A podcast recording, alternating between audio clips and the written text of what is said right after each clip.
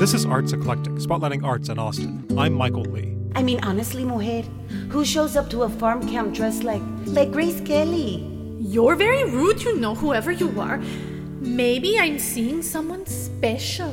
Ground Floor Theatre is currently presenting There and Back, a new play about immigration and the American dream.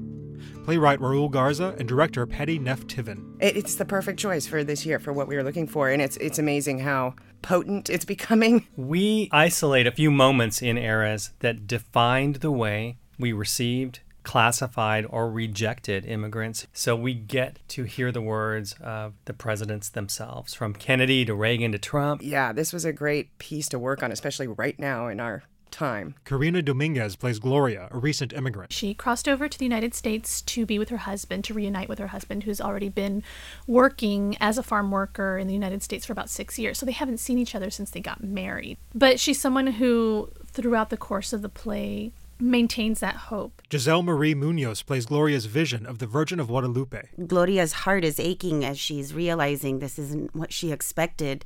So she needs a friend. She needs a little help. She needs a little guidance. That's where I come in. A young woman should be making decisions about the world. A world that does not end at the kitchen door, ¿me entiendes? You're right. Thank you.